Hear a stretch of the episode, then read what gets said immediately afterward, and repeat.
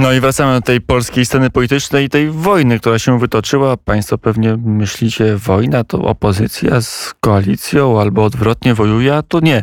Tu wojuje prezes Niku Marian Banaś z obozem rządzącym. Przy telefonie Marcin Makowski, dziennikarz portalu wp.pl, Wirtualna Polska. Dzień dobry, panie redaktorze. Dzień dobry panu, dzień dobry państwu. Napisał pan tekst nawet na gorąco na tej, o tej dzisiejszej decyzji, bo mm, sygnałem do wojny jest y, postawienie w stan oskarżenia przez prezesa NIK-u wicepremiera Jarosława Kaczyńskiego. To już nie są przelewki.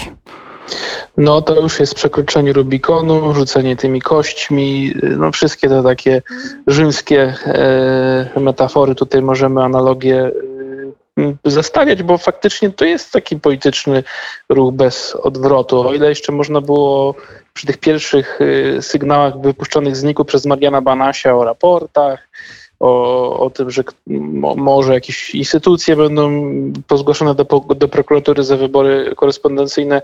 Można jeszcze było się zastanawiać, czy to jest jakaś gra obliczona na, na, na sprawdzian sił, na to, kto tam pierwszy się wycofa, albo na jakieś zawieszenie broni, no to im dalej y, w las, tym więcej drzew. Y, to zgłoszenie podejrzenia popełnienia przestępstwa wobec innymi Poczty Polskiej, potem premiera i, i, i najważniejszych ministrów, a na teraz już ze względu na, mm, jak twierdzi NIK, naciski i, i, no i też y, gdzieś tam uderzenie w godność y, Mariana Banasia poprzez wypowiedzi prasowe prezesa no, Kaczyńskiego, to on został zgłoszony do prokuratury. No już że tak powiem, wyżej uderzyć w PiSie nie można, więc obydwie strony się okopały y, i już chyba z tych okopów zaczynają wychodzić i zupełnie wprost prowadzić ten, y, ten pojedynek. Y, pytanie, kto pierwszy polegnie, no bo tutaj chyba nikt nie zamierza się wycofywać. Nie, ale pytanie, które mnie bardziej intryguje, brzmi, o co jest ta wojna?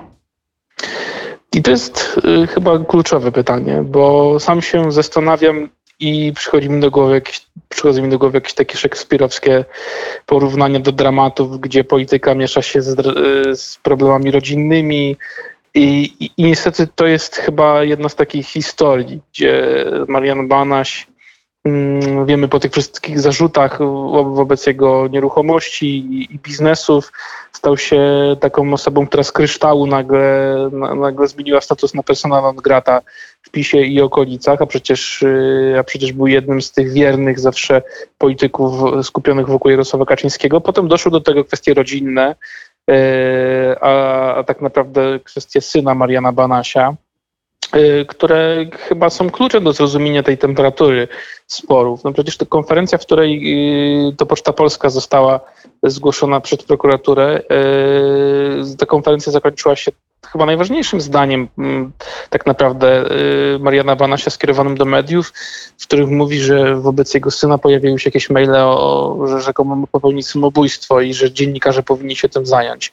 Wydaje mi się, że cała reszta jest jakąś konsekwencją takiej trochę prywatnej wojny, trochę mm, też sensownego przecież działania, bo wiemy, że, że wybory korespondencyjne odbywały się z jednak naruszeniem obowiązującego prawa w takiej próżni prawnej tak naprawdę. E, tylko, że problem polega na tym, że nie, nie umiem do końca roz, rozgraniczyć, gdzie tutaj jest kwestia Mariana Banasia, który kontratakuje za pomocą instytucji, gdzie jest działanie państwowe i słuszne w, w kontekście tych oskarżeń, gdzie Prawo i Sprawiedliwość broni swego, a gdzie po prostu chce zniszczyć m, mm, kiedyś swojego polityka, obecnie E, wroga, no to jest e, chyba najgorsza konkluzja e, tej historii, że wszystkie te rzeczy nam się tutaj przeplatają i do końca nie możemy już wierzyć w intencje żadnego sektoru w tego spektaklu.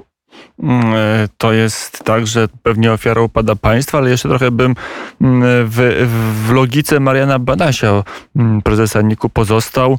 E, na ile te, na ile zdaniem prawników, zdaniem pana redaktora i tych opinii, które pan zebrał, e, zarzuty szefa NIK-u wobec urzędników rządowych, że złamali konstytucję, czy złamali istotne zasady, przepisy polskiego prawa, rozpisując, czy, czy, czy dążąc do wyborów kopertowych prezydenckich na wiosnę ubiegłego roku, na ile to są zasadne e, zawiadomienia i na ile to prawnie wszystko, mówiąc kolokwialnie, trzyma się kupy.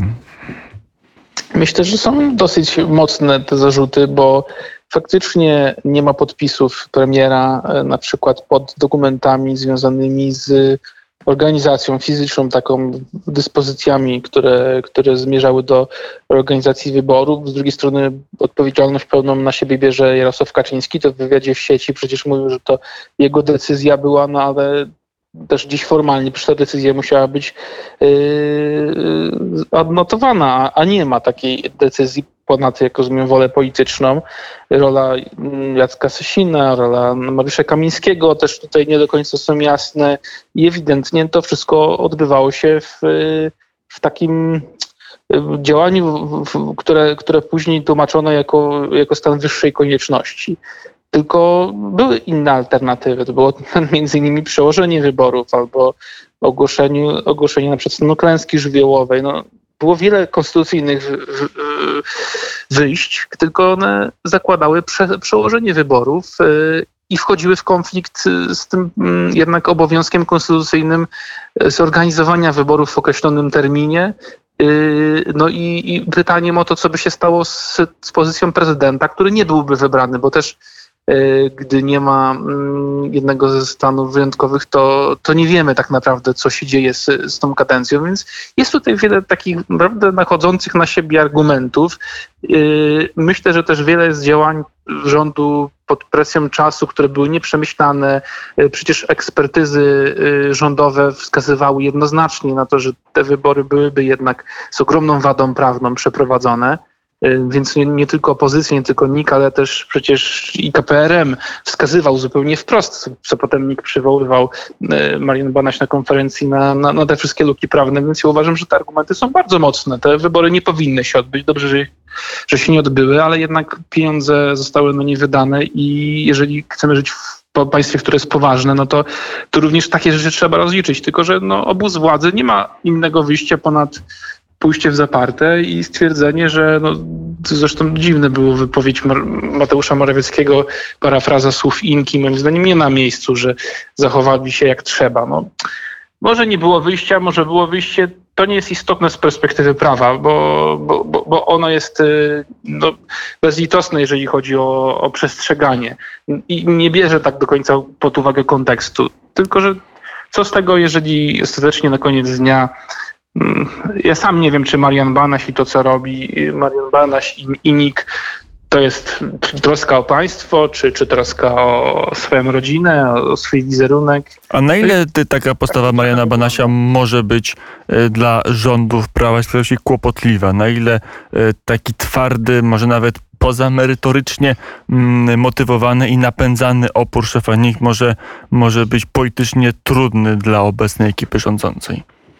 To jest kolejny taki element, który no, jest y, rozsadza od środka i stabilność rządu i Zjednoczonej Prawicy, bo, bo przecież daje na przykład jakąś tam jednak broń y, w, rę, w ręce prokuratora generalnego ministra sprawiedliwości Zbigniewa Ziobro, który teraz może albo bardziej skrupulatnie, albo mniej skrupulatnie przyłożyć się do, do tych y, zawiadomień do prokuratury. Mm, to z kolei też daje paliwo opozycji. E, tylko, że Mariana Banaś też to wszystko niestety mówi takim językiem bardzo cynicznym, patrząc już na koniec dnia, kto tam co zyskuje, kto straci, nie oceniając tego, jak, jak przy tym psuje się państwo, ale to też jest trochę tak, że Marian Banaś sięgnął po tą broń ostateczną, tak mi się wydaje, czyli prokuraturę wobec e, Jarosława Kaczyńskiego i jeżeli się okaże, że w sumie nic z tego nie wyjdzie, no niestety władza ma też takie mechanizmy, że może po prostu w nieskończoność to odwlekać. Wiemy, że też Jarosław Kaczyński nie chodzi na różne y, sprawy, które go dotyczą, nie zeznaje, więc też tych obrazków raczej można się spodziewać, że nie zobaczymy. No to co dalej zrobi Marian Banaś? No, kolejny raport, jakieś kolejne zawiadomienie. No, okaże się, że, że jednak te jego mocne karty y, są stety czy niestety blefami. I, I dlatego tak się zastanawiam, co, co może być dalej, bo na pewno jest to kłopotliwe dla rządu. Nie mówię już o tym, jak kłopotliwe jest dla państwa i jego obywateli, ale, ale do jakiegoś momentu ta broń, którą używa Mariana Banaś, jest skuteczna, a potem, jak się okazuje, że no, nie prowokuje żadnych działań, no to co dalej zrobi? Wydaje się, że po prostu rząd przejdzie do porządku dziennego nad tym, dopóki nie straci władzy oczywiście. E, pojawiło, pojawił się bomot trochę prześmiewczy w polskiej polityce, że jedyną prawdziwą opozycją w Polsce jest właśnie Marian Banaś i kierowany przez niego, kierowana przez niego Najwyższa Izba Kontroli NIK. Na ile to jest sytuacja komfortowa, a na ile kłopotliwa dla opozycji właśnie pod tym względem, że nagle Marian Banaś, osoba no była, nie była, e, było, nie było wybrana z kręgu i będąca przez wiele lat w kręgu Prawa, Prawa i Sprawiedliwości urasta w żartach komentatorskich do głównej opozycji, a o tej prawdziwej parlamentarnej opozycji czasami się zapomina albo jest obiektem kpin.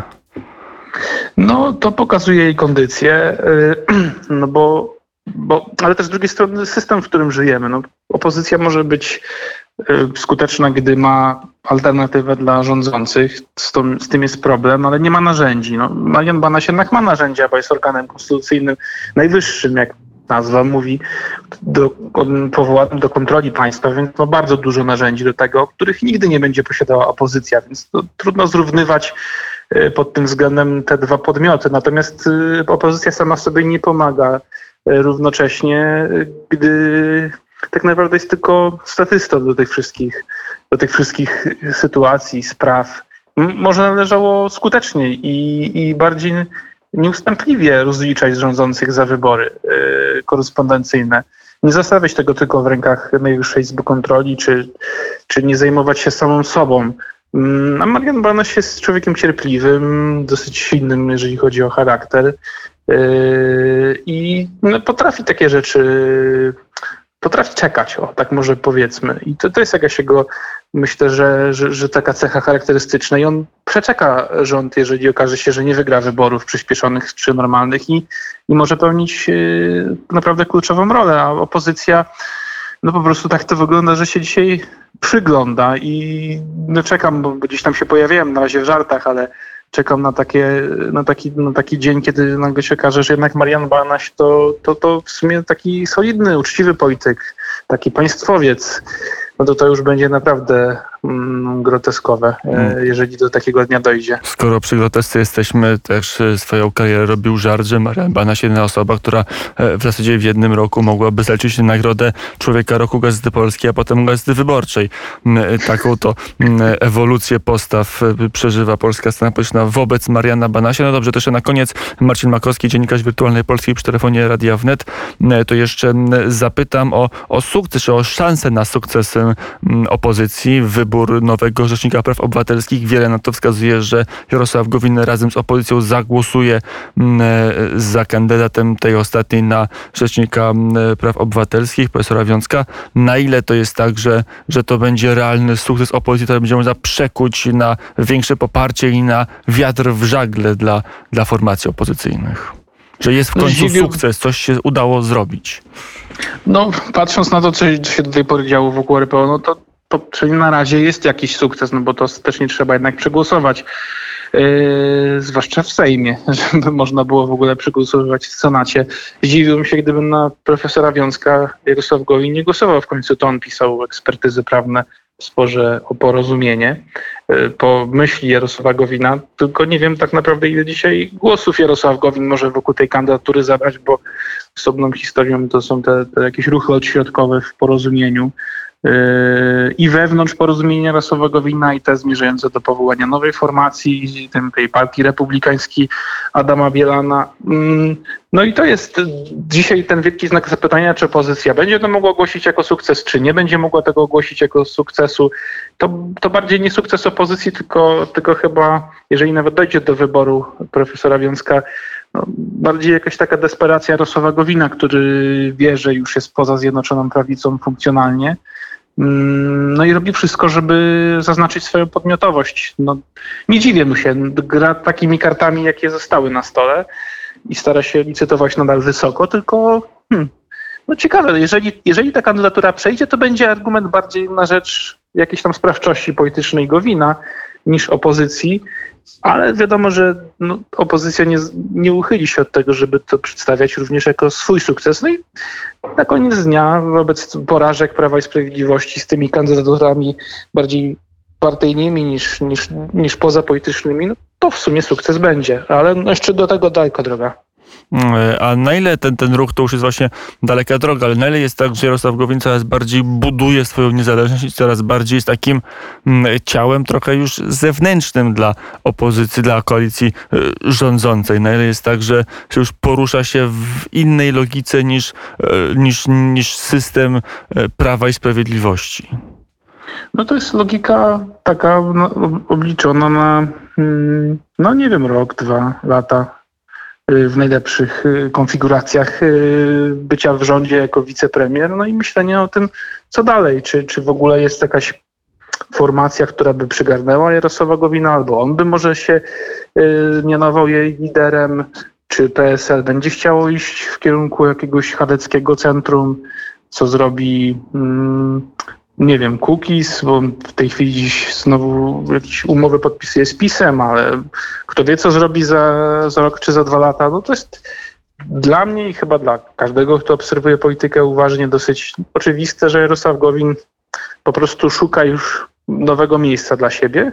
No i wszystko, co robi, do tego zmierza, no ale to przecież nie tylko Gowin, Zbigniew Ziobro również yy, buduje alternatywną tożsamość, bardziej taką jastrzębią wobec PiSu. Napis, patrząc na te 40% poparcia w Ibrisie ostatnim, to sobie myśli, kiedy w końcu będę mógł ten, będziemy mogli ten balast odciąć ze Zjednoczonej Prawicy. No, czeka nas w najbliższym czasie bardzo decydujący moment w ogóle dla całej polskiej sceny politycznej który no, może być takim jej przebiegunowaniem. I na razie widzimy podchody do tego. No i zobaczymy, jak to przebiegunowanie może e, wyglądać. Chociaż już wydawało się, że w tej kadencji ono nastąpi, ono się odwleka. Nie jest to takie e, proste, ale też ostatnio... Budowało się przez dekady, więc e, trudno, żeby miało się rozpaść w ciągu, no nie wiem, roku. To jest, to jest tak, że wielkie imperia upadają jakichś konkretnych datach, przy jakichś spektakularnych wydarzeniach. Y, jest taki moment, w którym możemy powiedzieć, że no tutaj się skończyła Zjednoczona Prawica. No ale jakby ktoś przyjrzał się dokładnie, no to ona się skończyła w kwietniu ubiegłego roku mm, przy właśnie wyborach kopertowych, od których zaczęliśmy, to już wtedy widać było, że każdy ma te priorytety inne, że już gra na siebie, że biedni o drugich to dziennikarzy yy, donoszą, plotkują że nagle te partie zaczęły być widoczne jako osobne byty, a nie jako zjednoczona prawica pod y, takim hegemonią PiSu.